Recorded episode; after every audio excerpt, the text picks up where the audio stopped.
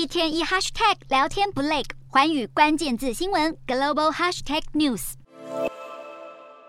随着春节越来越接近，车站的人也一天比一天多，火车票也是一票难求。例如北京前往郑州、石家庄的车票，一开卖就被抢购一空。疫情期间，因为北京当局鼓吹就地过年，春运的客运量只剩下往年的三成左右。中国即将在七日迎来解封后的第一个春运，为期四十天，预计会在二月十五日结束。中国交通运输部就预估，这次的春运客运量最多可以达到二十一亿人次。各地方政府也大阵仗做准备。仔细确认摩托车的状况，这群返乡途中的农民工在中继站休息吃饭，这样的情景在过去几年的中国春运时常可以看到。而这次兔年春运，被关了许久的中国人，或许能够让世界再次见证地表最大人口移动的壮观景象。